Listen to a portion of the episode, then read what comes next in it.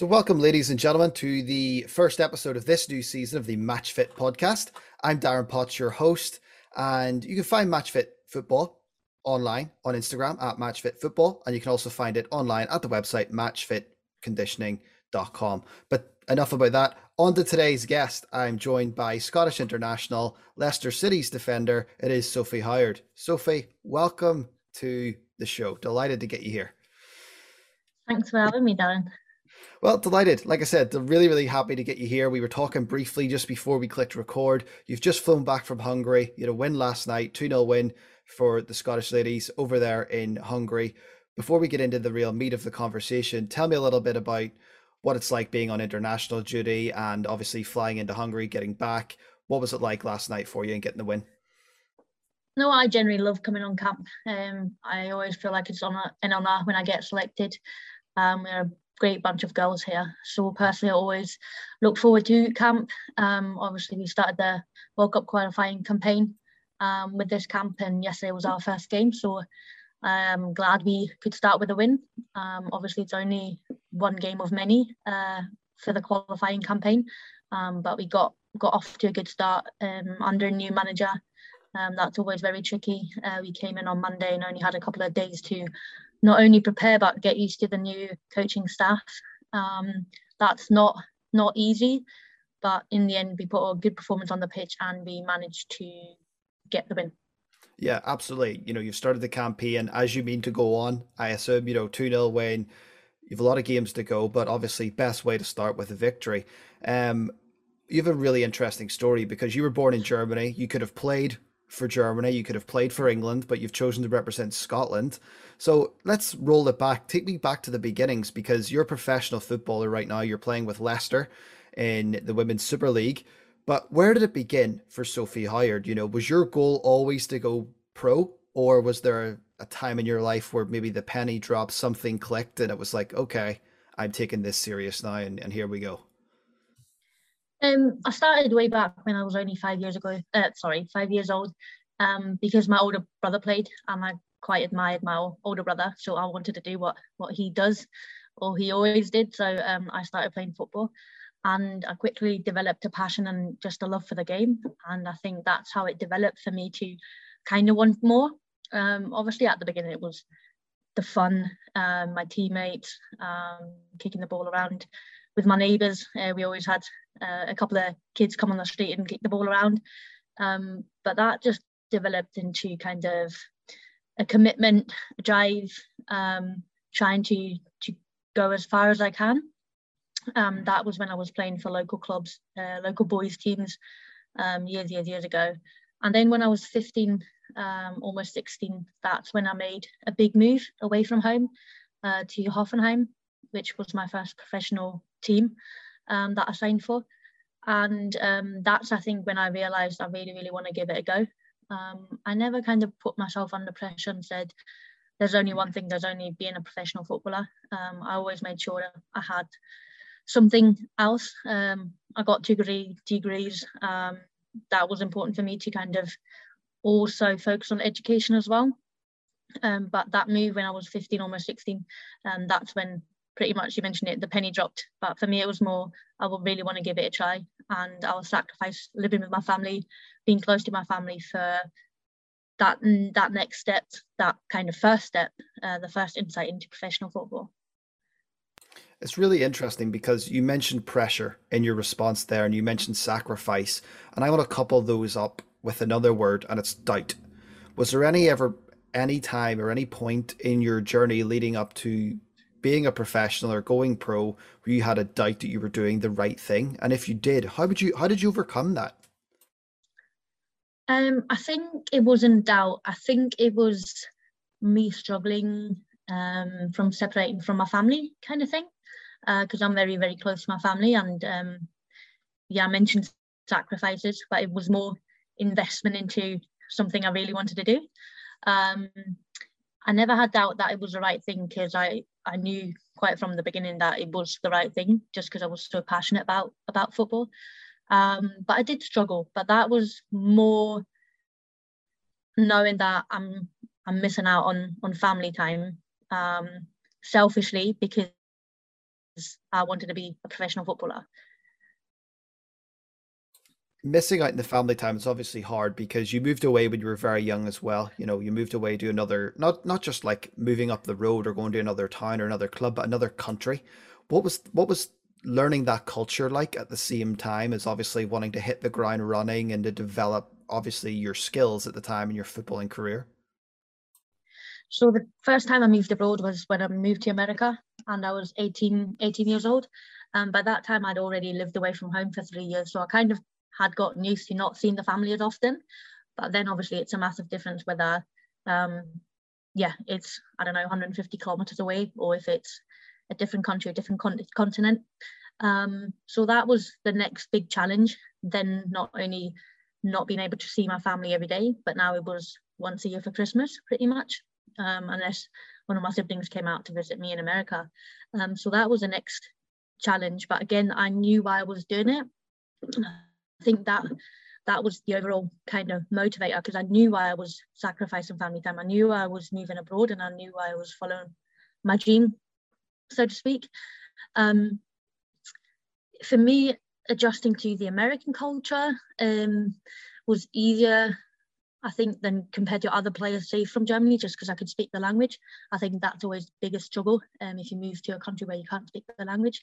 So for me, in that sense, it was an easy transition. Um, but obviously, the American culture is very different to, I say, the European or the German culture where I grew up.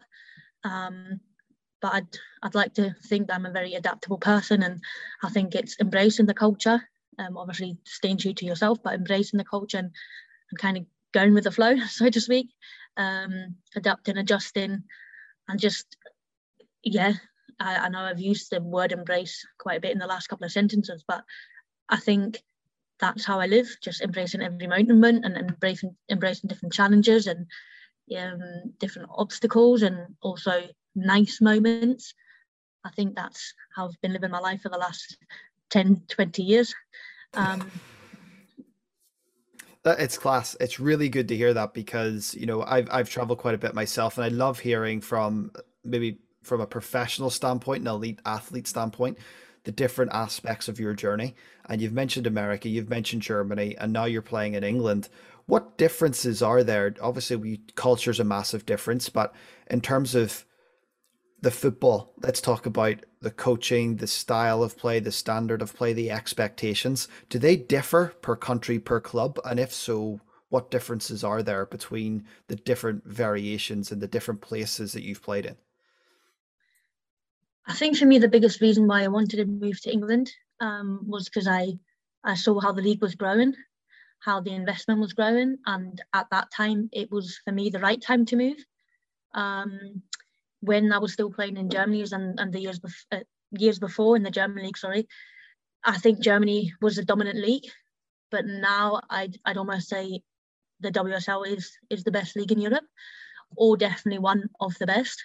Um, you mentioned different coaching styles. I think every coach is different, every manager is different, and I think you can have different coaches within one country. So therefore, it's it's difficult to to make a comparison across countries. Um, but I do think that the football in England is more physical, more um, like quicker. I think more emphasis on the physical attributes and that's not only in games that's in everyday life that's in training. There's way more focus on hitting hitting certain numbers in training say um, that i didn't have in germany. That might be because the game's involved um, obviously the science is always progressing so that might be a factor. But for me one of the biggest differences is the pace of the game the, the physical attributes but also um, how professional it is how professional the league set up um, when I was still playing in Germany, there were many teams that weren't fully professional, even though the mindset, mindset, the facilities maybe were professional. Um, the pay wasn't. Some people still had jobs, or I still went to uni at times. Um, whereas obviously in England now, uh, you have to be a full time, not a player, but a team. Uh, you have to provide a full time wage, and that is a big difference. And that is also why the league is so attractive and is growing and is probably overtaking other leagues at the moment.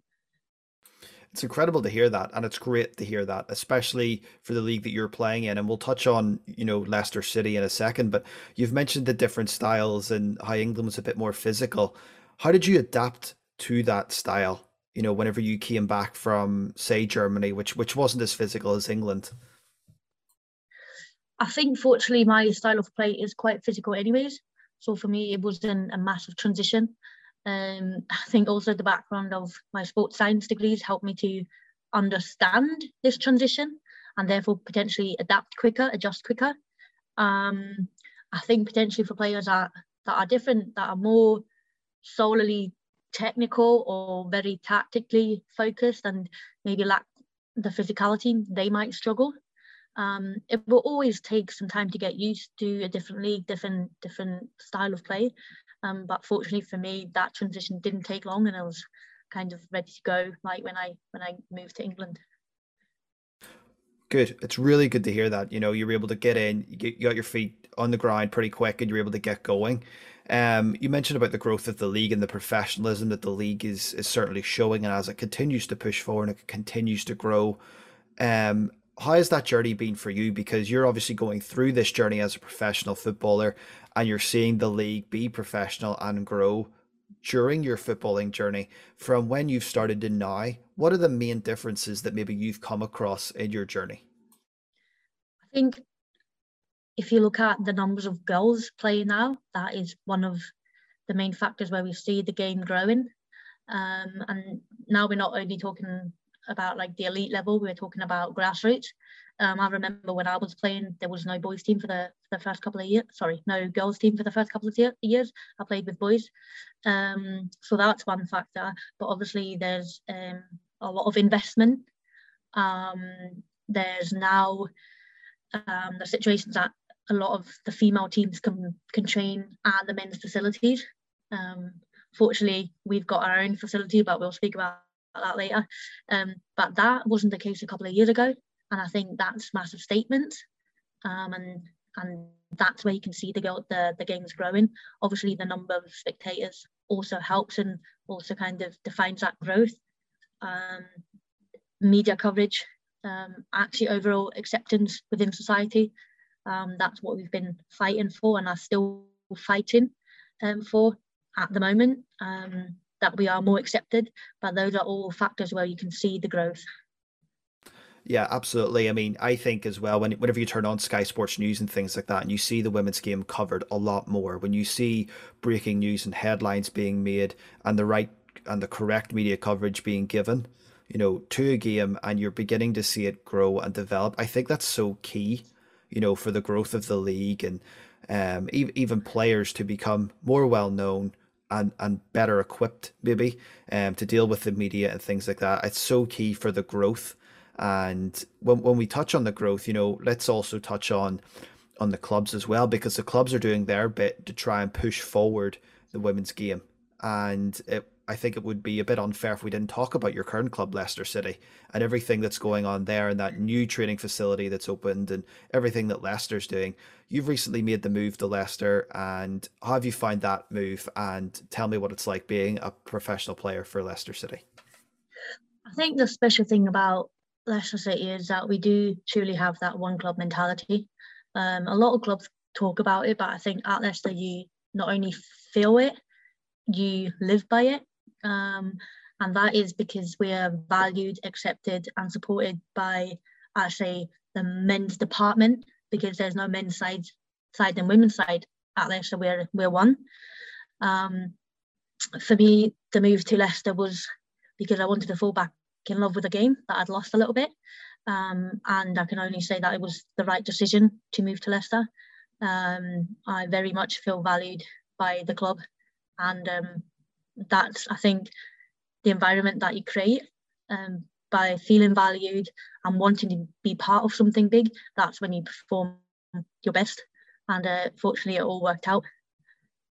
Yeah, it really has. And the way you're talking about Leicester and how it's the one club mentality and the mantra that goes around the club, it's phenomenal to hear that.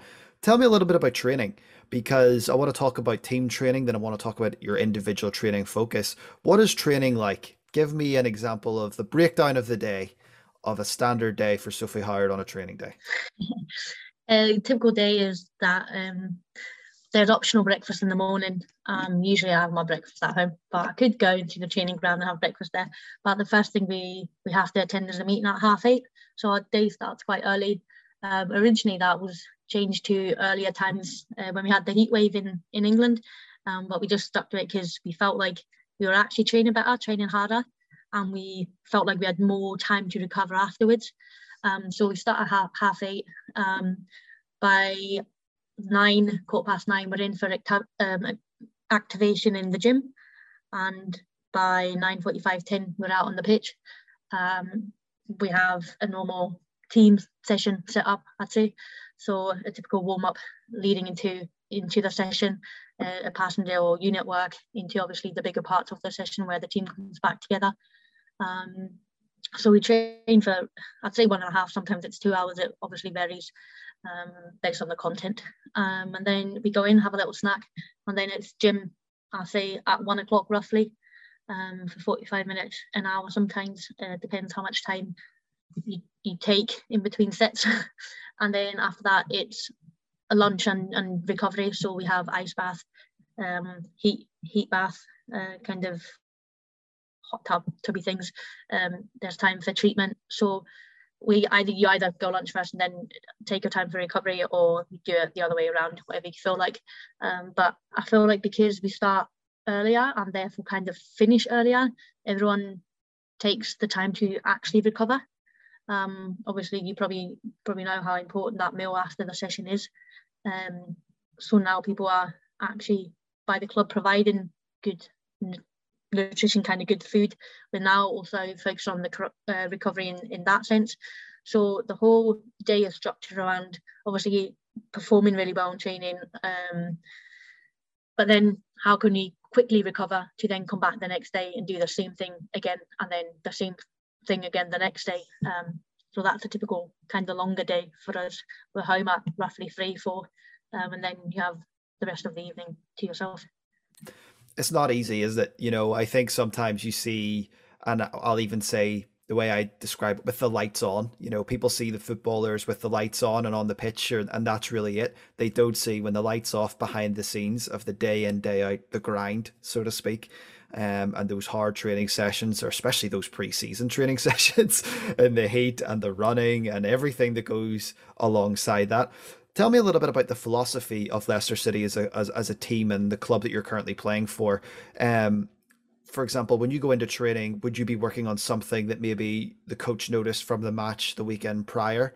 Or is there very much a way this is the way we want to do things, so we structure our play and our training and we tailor it to the style of play that we want to play?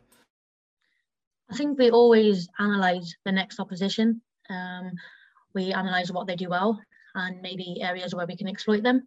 So training will be tailored to the analysis um, that we've done. But a big thing for us at Leicester is that we focus on our own game.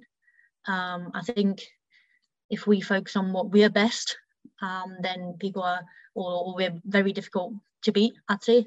Um, we live by hard work, aggressive press, the grind, um, the dirty work. That's what we live by.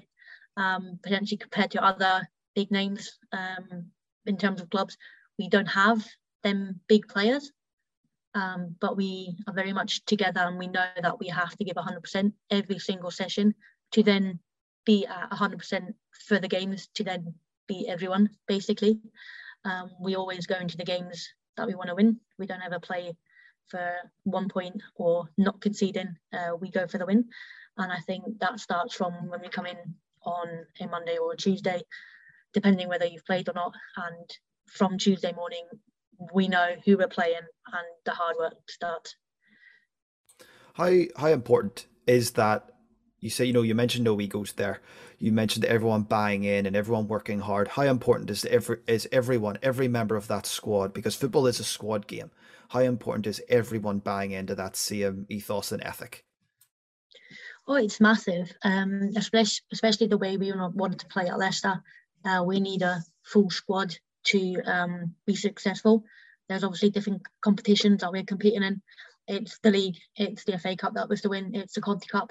Um, so we need the whole squad. I think that's a role of the manager, and that's a difficult role of a manager to keep keep everyone on board because you can only put 11 players on the pitch. Um, and sometimes there's players that don't play for several games. Maybe they're having a downer, or maybe they're just we're we're trying to to implement a different um, game plan where maybe their style of play doesn't suit this game plan. Um, but this is the role of the manager to keep everyone on board, and that happens when you make everyone feel part of it and feel feel valued. Um, I think often in football, everyone speaks about how the subs have to be supportive and how the players not in the squad um, have to still be on board. But I think actually it's, for me personally, it's a starting 11 and the players that play more potentially that need to make sure that the subs still feel part of it, that players that don't play as much feel still feel valued, that there's no um, division between players that play more and maybe players that play less. Um, that's a role I think in my my eyes is of the players that play more. Um, but it's a character thing. It's something I've learned over the years that, of course, if you don't play, you're disappointed. But in the end, it's a team that that you're there for. It's the the team needs to win, and then you have to kind of put your disappointment aside and be there for the team. And I think we've managed that so far at Leicester. Obviously, we've only had a couple of games, um, but that's something we built throughout pre-season. Um, we had a tough, tough pre-season, um, but we all knew from day one we had to had to work together and had to all be on board to not only start the season off right, which unfortunately you haven't managed so far, but still a long season, and I think our together togetherness will get us through the season um, in a successful manner. Absolutely. I think the, the work ethic and the drive and the, the way you're talking about the embodiment of what everyone is doing at Leicester City will stand you in great stead going forward. And I think that's a fascinating point of view that you made, you know, from especially the players that are playing more to make sure everyone's part of it because it is very easy to kind of get focused and to get maybe drawn to just playing every week. But yeah. as you rightly mentioned, you know, that teamwork and that team ethic and that team bonding, it's so vitally important to succeeding. And we've talked a little bit about training in Leicester and what you do in the day to day basis, but let's talk a little bit about your individual training focus. Um, outside of team organized sessions, is there anything you do on your own um, that you like to do? Anything that you've implemented to try and get better at a certain aspect of your game, and how would how has that impacted your performance? Um, I think there's a few areas that I constantly work on, and that's my on pitch performance in terms of uh, technical skills um, suited for my position. Um, we sit down with one of the coaches, usually kind of your unit coach, at the beginning of season and come up with a plan, things you want to work on, things you're really good at, but you want to make it kind of your superpower. So just to come up with a plan um, that will kind of guide you through the whole season where this is what we're going to work on throughout the season in your individual sessions and your extra sessions after training or on an additional day say. Um, but for me also it's watching the games back. That is crucial. Um, you're only going to improve if you're brutally honest with yourself and you can only do that if you watch the game back watch your performance back. And this is where it's important that you don't look at your your good passes your your good actions. You need to actually be brutally honest and say okay I had a shitter there but then obviously don't dwell on it figure out how next time if you're in that same situation, how can I solve that? Um, obviously, we have team analysis, but for me, it's crucial to watch my own performance and see where I can be better. Um, just from an injury prevention standpoint, I, I often um, do balance work for my ankles, my knees, just to stay on top of that. Um, I've been very fortunate with kind of knee injuries. I'm, I'm yeah, haven't had one so far, not good, but um, or touch wood. But um, that's just something I've implemented. So once a week, I just do that stay on top of things, and then just strengthen my hamstrings just because I've had major hamstring injuries. So that's going to be part of my schedule for the rest of my career, and that's just the way it is. But it's an extra 10 minutes before training that I activate my hamstrings, and that gets me through the session, the seasons, and hopefully my career. It's fascinating to hear, especially the self analytical point of view, you know, because I've never heard that from anyone in any podcast or any interview. I've never heard someone talk about sitting down and analyzing, being brutally honest with their own performance and look for the bad aspects, you know, to go out and improve that. That's absolutely fascinating stuff. But you've talked about the hamstrings and the stretching and the work that you do, you know, for injury prevention. You mentioned earlier recovery. Um, how vitally important is it for a professional footballer not only just to be aware of where they are weak, i.e., you know, you mentioned your hamstrings and what you do for injury prevention, but how vitally important is it to be aware and to work on those aspects to improve, to prevent, and to deal with like knocks and niggles throughout a long, hard season? I think often what happens, especially with younger players, and I don't think you can blame any player because I've been there as well, but you you potentially have an injury and then you go through a rehab progress where or process where everything's kind of written down for you what you have to do, and then you get back onto the pitch and you you get back into team sessions and you're back into games and now now you're competing again. And that's when people stop. You're back on the pitch you're back competing you're back playing. This is where then the rehab, so to speak, stops. But for me personally, that's what I've had to kind of learn, and it's creating a habit. Is I did all these exercises to be strong again to get back onto the pitch. Why would I stop right now? Just because I'm back playing doesn't mean my hammies straight stay strong. I have to constantly work on them for them to stay strong. And that's not just hamstrings, that's just my example, but any injury. Um, so I think it's throughout my career, and obviously with it, it comes with age, that it's not a start and a finish with an injury, it's constantly. And that's with any aspect, I think, within being a professional footballer, it's your mental work. It's not you, you work on work on something and it's done. There's never a, a finish line kind of with that stuff. There's always something to work on. So I, I've got a mental coach I work with. Just because I've worked with him now doesn't mean I'll have that kind of mental skill in say four months. I'm constantly working on something. Um, but that's the beauty of the game. There's never a finish line. There's always something to to work on. Um, it sounds quite geeky, but it, it excites me to think about that. That there's always something you can do to get better, to get stronger, to improve your game. Um, and I think that's going to prolong my career. Hopefully, that I make sure I stay on top of things and I make sure I, I push and take care of myself, my body, and my mind. Um, but again, that's something I've learned over the years. So um, hopefully, younger players can learn that as well and learn that quicker than I had to or I did. Absolutely, and what you've mentioned, you know, you've you've mentioned that you've learned it over the years. You're hoping that younger players pick pick up on this. And this was a question I hadn't really planned on asking, but if you could go back in time and give a younger version of yourself a piece of advice, what piece of advice would you give a Sophie Howard that was getting on a plane to go to America, beginning that footballing journey? I think the biggest thing, and this is away from performance, but that for me is enjoy the ride. Because I think often we get caught up into high performance. We want to win, we want to compete, we want to be the best. And we forget about enjoying the moment. We forget about enjoying what we're doing. In the end, say five five years down the line, I don't know, 10 years down the line, probably not, but I'll be done with my career, my playing career. And then I'll not regret that I didn't enjoy that moment, but I'll I'll look back and be like, oh, I wish I'd enjoyed that moment more.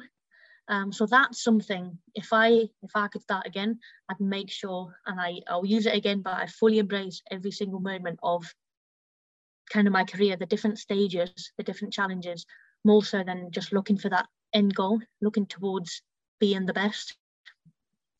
I think what's really important, and from speaking to various footballers from various leagues, it's something I've noticed. Not a lot of players ever, wouldn't say, I would say find the time, being the correct way to word this, find the time to reflect because every season is a long, hard season. There's multiple competitions. The season finishes, you go away on holiday, you try to keep in some bit of shape so you're not struggling in preseason, and then it begins again.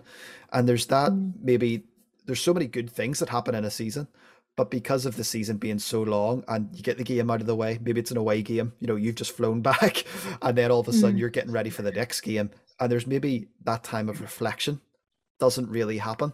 And I, I love where your mind is at, where you're like enjoying the ride because you blink and it's gone. You know, you've been yeah. you've been a professional footballer for so long now, but you're still relatively young in your career that there's still five to ten years still to go and there's so much more in front of you. And I think that's a really cool experience, you know, for you to have. And what I want to touch on is you mentioned five, ten years down the line. What are your long term goals and aspirations? Um, it's not like I've set a date when I kind of want to stop playing. Definitely not. I want to keep playing as long as I can, physically and mentally, because everyone always talks about the physical strain. Nobody ever, ever mentions um, the mental strain. Football's a, it's a tough business, and um, I think often players, and you don't even realise that, often players retire because they can't take it mentally anymore. Um, but my long-term plans, um, as I mentioned, want to play as long as I can at the highest level that I can.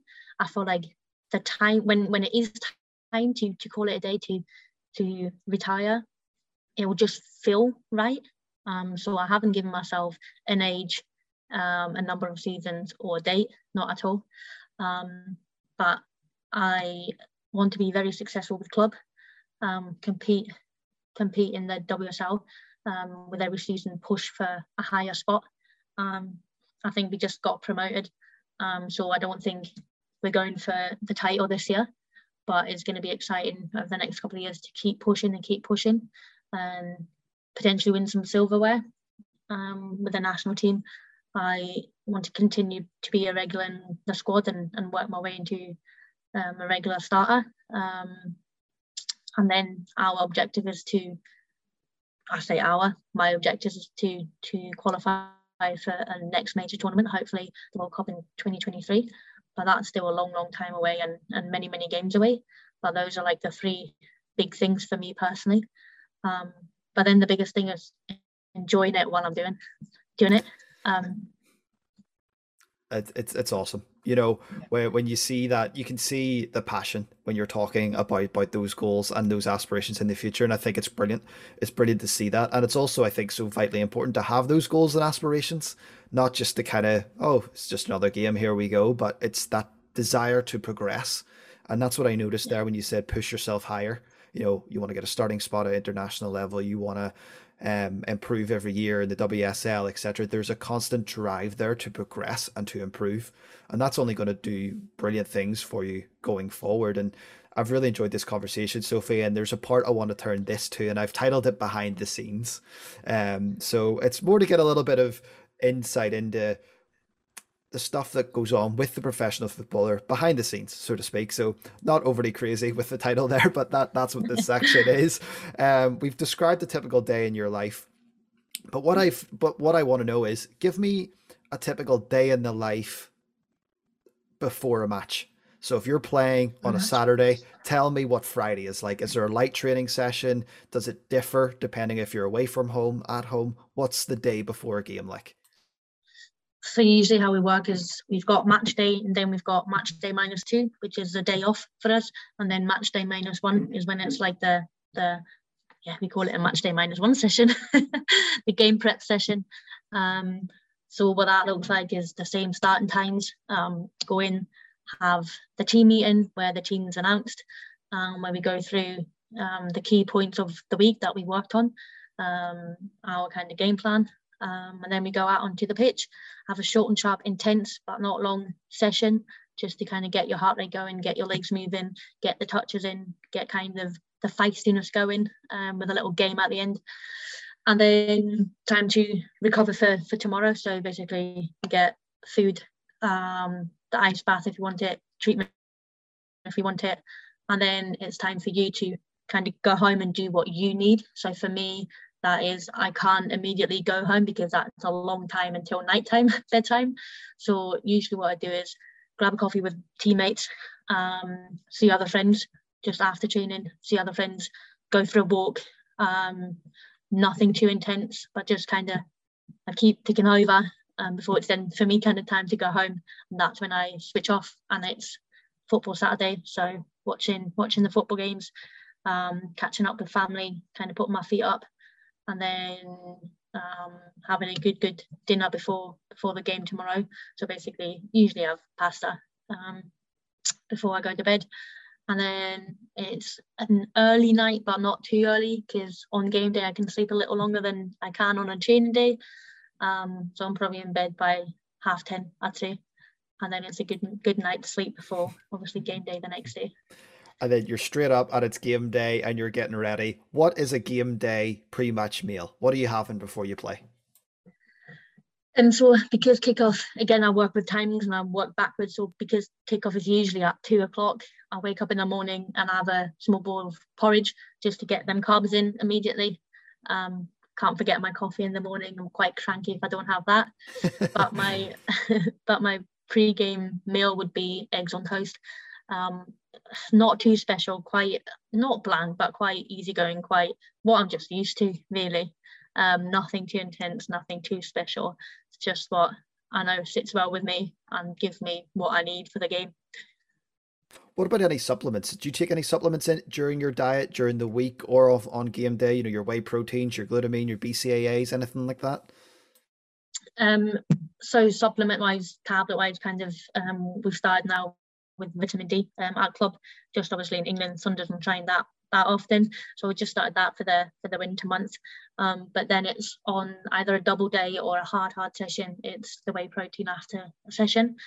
Um, just obviously get that protein in you just for recovery reasons. Um, but that's about it. I'm not massive on supplements. I'm not against them at all. But I just think if I can get the nutrients that I need through food, I'll do so. Um, but the two things are um, protein if I feel like I need it, and then just the vitamin D from club. Um, I'm big on the cherry juice after um, a game or, or a gym session. Um, might be in my head, but I think it's actually quite proven that um, it reduces soreness, um, so to speak. So I'm big on that. But that's about it, really. Obviously, you're you're quite big on your nutrition. You know, you, you know what sits well with you pre and post game, and you know training days and the night before a game, the pasta and all that sort of thing. Nutrition's obviously, especially in the last twenty years, it's become even. It's so much more important, and there's so much more. It's highlighted a lot more, so to speak, is what I'm trying to say. But messing up my words very badly. Um, it's so vitally important now the nutrition for an elite level athlete. You know, when you listen to some of the older players, Roy Keane and stuff, talking about going out for pints in the nineties, you know, things like that. I'm to me, I'm looking, I can't believe this. This is nuts. But when I'm listening to players like yourself and you're switched on nutritionally, um, how big is that how big a role does nutrition play do you believe in your in your performance in your energy levels and how you feel mentally and physically as well because everything. I think is so t- closely knit and tied together. Yeah, I think um, it definitely is a very important factor that has um, kind of got more importance with the recent kind of years. Um, I think it can just give you that edge, um, the right nutrition. Um, obviously, certain certain foods before a game or before a tough session can give you that extra energy certain foods after a session can give you that extra boost in recovery, say. Um, but I think all that doesn't matter if your mindset is not right. Um, I think you can have the best food, the best kind of nutrition, cover everything, but if you're not switched off, switched up like mentally, if you're not, if you don't have that battling mindset, that grinding mindset, you won't last the 90 minutes, so to speak. Um, so as much as nutrition has has gained importance, I think we need to cover that area of the game more um, within not only women's football in general, with high performance football, high, high performance athletes. Um, but yeah, it gives you an edge, um, but it's not the only thing that will make you perform well, obviously. Yeah, absolutely. And another thing you mentioned there was the mindset. Whenever whenever things are tough, whenever things are hard, maybe you feel you've had a bad game and you're frustrated with yourself. How do you get over overcome? How do you overcome those obstacles? How do you get your mindset right to say, right, bad game yesterday. I tell you what, see this week, this week, I'm at it. How do you overcome? I think obviously there's different ways, but for me, it's I've been there before. So I've analysed it, how I dealt with it, probably wasn't the right thing. So let's try something else. I'll try that. That really worked. So next time, if I get into that same situation, I've, I've played the first, a poor first half. What did I do last time to get out of it? and for me is massive um, that kind of preparation in terms of I put myself in them situations and see what I can do if I do get into them situations. So then when it happens, I'm already prepared, I'm already ready what to do. Um, it's positive self-talk. It's definitely working on self-belief. Um, I mentioned I work with a, a, mental coach and it's just that constant positivity uh, not fake positivity, but just if I if if I don't believe in myself, why should anyone else do? And if I don't believe like I could perform well, it definitely won't happen. So yeah. I might as well tell myself I'm going to have the best game of my life, and then let's see what happens. Um, so it's just that positivity, that preparing to what to do if I do get into a situation where I just I'm not happy with my performance. Yeah, absolutely vital, I think, to to the life of a, of a professional footballer. Um, something you alluded to earlier was recovery. You know, you mentioned heat packs and ice baths and all sorts of things. What's your preferred method of recovery? Do you have one? Does it depend on the injury on an on on an injury? Does it does it depend on the type of game, how you feel? Um, talk to me about recovery because what's I've seen in starting to become more prevalent in in footballing circles is stretching after games and enforcing a proper cool down. You know, it was something that was very much neglected in the past. Talk to me about you know post match and recovery and everything that goes alongside that, and even post match meal. What do you eat after after a game? Um, I think it always depends on what's accessible at the moment. Um, I'm big on a contrast bath. Um, again, is uh, is it proven to help? Not even sure but we go back to it's in my head. So if I believe it helps me, it will like help me. Um, and I think you can't ever underestimate the value of a good sleep. So for me, it's massive to get get enough sleep and good quality sleep. Um, we now always talk about different recovery methods, different say devices. Um, but the crucial things are just you mentioned nutrition, but nutrition, sleep, um, I think again we go back to it mindset, um, just a healthy mind. So for me, to answer your question, it's a contrast bath. Um, switching between hot and cold just gets me going. It's in my head maybe, but it, I feel like I recover best under that. Um, nutrition wise, it's just a balanced meal. There's nothing special that I have after every game, um, but it's just getting the protein and getting the carbs in. Um, for me, after a game, it's not as important to get certain nutrients in terms of like your greens in. That's not the most important thing at that that moment. But obviously, afterwards, throughout the day, just like a balanced meal again.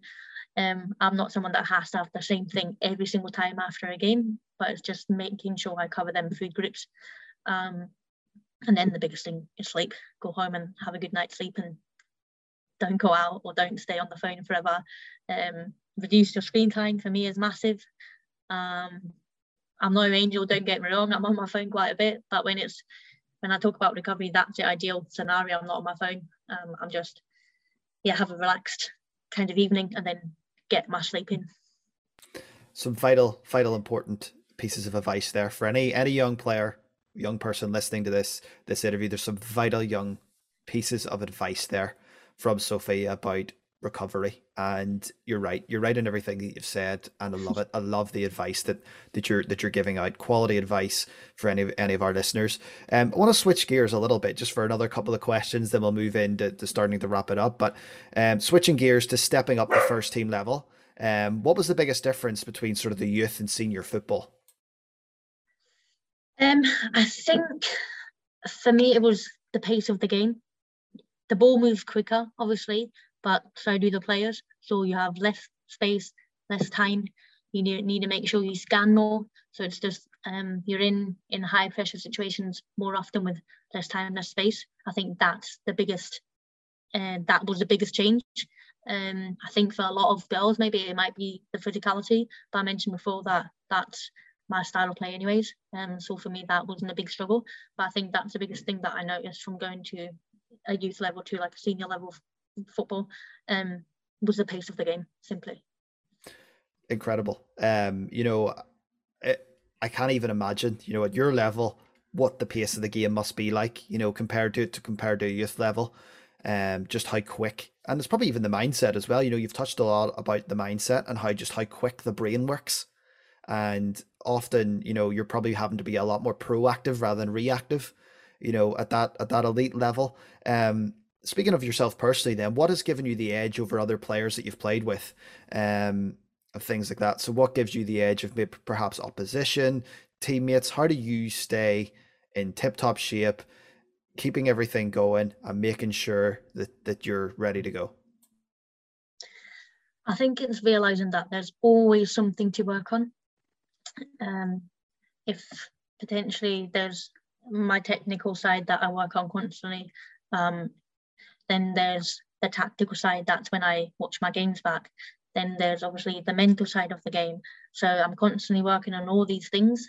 Don't forget, obviously, the injury prevention side of it. But I'll constantly work on all these things to just, just stay on top of my game and to be able to continuously compete at the highest level. Um, but the biggest thing for me is kind of my love for the game. I think if you don't, if you're not passionate about the game, you kind of just go through the motions. Um, and I think that's a dangerous kind of state to be in if you're just content to be there. Um, I'm, I'm constantly trying to push for more and constantly trying to improve. And I think that's just maybe not giving me the edge, but that's how I've managed to perform at a high level for many years now that desire to improve. It's been evident throughout this whole conversation progression improvement maintaining the level that you're at and then bettering it. And being aware obviously of yourself and your surroundings what you need to do to improve it's it's been so vital for you and i can see that it's so evident throughout this conversation. But just to come on to a couple of little fun questions as we begin to wrap it up. Um who was your favorite player growing up? Who inspired you? Um for me it was david beckham and steven gerrard actually. Um even though I grew up in Germany, I always watched English football. Um, obviously, my my family, in terms of uh, my uncle, aunties, grandparents, all live over in England and Scotland. So um, I always watched the Premier League. So for me, it was David Beckham and, and Steven Gerrard growing up. I mean, there have to be, isn't it? You know, Steven Gerrard, the the man who always stepped up in finals, and Beckham, I think, was everyone was on everybody's radar. it was just that time. Definitely period. have to be in there. Yeah. um, what football team did you support growing up? Um, I think it's an easy question, but it's a difficult question for me because there was never one team that I supported. Um, I think if I answered for now, it's Liverpool. Um, I think that's partially due to my whole family being mad about Liverpool. Um, if I ever decided to support any other team, I'd probably be disowned. and I'm not even exaggerating. Um, so for me, it was always I just enjoyed watching football. Um, it, it, didn't matter to me who won. I just wanted to watch a good game of football. But now I have to say I do support Liverpool. I'm not mad about them like my family is, but I just kind of enjoy what the club stands for. But then obviously now, um, and I think it's part of kind of your job. I definitely support Leicester as well, and I'm not just saying that because I'm a Leicester player now. But this goes back to the one club mentality. I want our men to do well because they're part of us and we're part of them. I understand the allegiance towards Leicester because I have a little affinity there myself because of Brendan Rodgers and being Northern Irish yeah. and everything that goes there. You kind of just have to go, go on, Brendan, hope you do well, son. you know, definitely, uh, yeah. Uh, favorite stadium that you've played in so far? Do you have any stadium that sticks oh. out that you just oh I love going here? I think there's two. Actually, there's three. That's a very difficult question. Um, there's two with a special meaning, and that's the King Power and the Ham- Hampden Park, obviously. Um, I think the nicest stadium and the most overwhelming stadium was the one in Paris um, that we played in uh, in the World Cup. Um, for obviously reasons, King Power is the home ground now. Hampden Park is the national stadium for us, home ground as well. So it's always special to play at them stadiums. But I think the kind of stadium that stuck out most, just being amazing, was the PSG one. Yeah, absolutely. And I mean, Hampden obviously must have a special place in your heart given the international goal that happened at Hampden Park yeah, as well. Also, very true. Talk me through it. Um, yeah, it was our send off game before we went to, to France for the World Cup. We played Jamaica. Um, that was our first, or my first game at Hampden. Um, we managed to get a massive crowd out and um, I managed to score a goal um, that turned a 2 2 into a 3 2 and we won the game. Um, that has been, or that was my first and has been my only goal so far uh, for, for Scotland. So a very, very special day moment, and obviously, therefore, Hampden has a very special place in my heart. It does indeed. The last time I was at Hampden, Allan McGregor saved a David Healy penalty in a 1 1 draw Ooh. with Northern Ireland and Scotland. So that was my memory right behind the net for a brilliant view of a wonder save from Allan McGregor. but beautiful stadium. I can only imagine what it was like like to play there. Um, as we begin to, to wrap this up, um, where can people connect with you online? If people want to follow your journey, see what you're up to, where are you on Twitter, on Instagram? Where can people follow you? Yes, I'm on both Instagram and Twitter. Um, I think Twitter is more my football only social media channel whereas Instagram kind of I um, also give a little insight into my everyday life, uh, my friends, my family. Obviously, not too much because I try and keep it quite professional. Um, but yeah, Instagram, Twitter, um, Facebook. I've got a little Sophie Howard athlete page, if that's even a thing. Um, but that's a three. Um, I'm not on TikTok or anything. Um, that's not a bit of me. But them three, yeah, can follow me, um, can reach out. I do my best to respond to messages. Um, bear with me if it takes some time, but I'm quite open to, yeah, responding to, to yeah, DMs.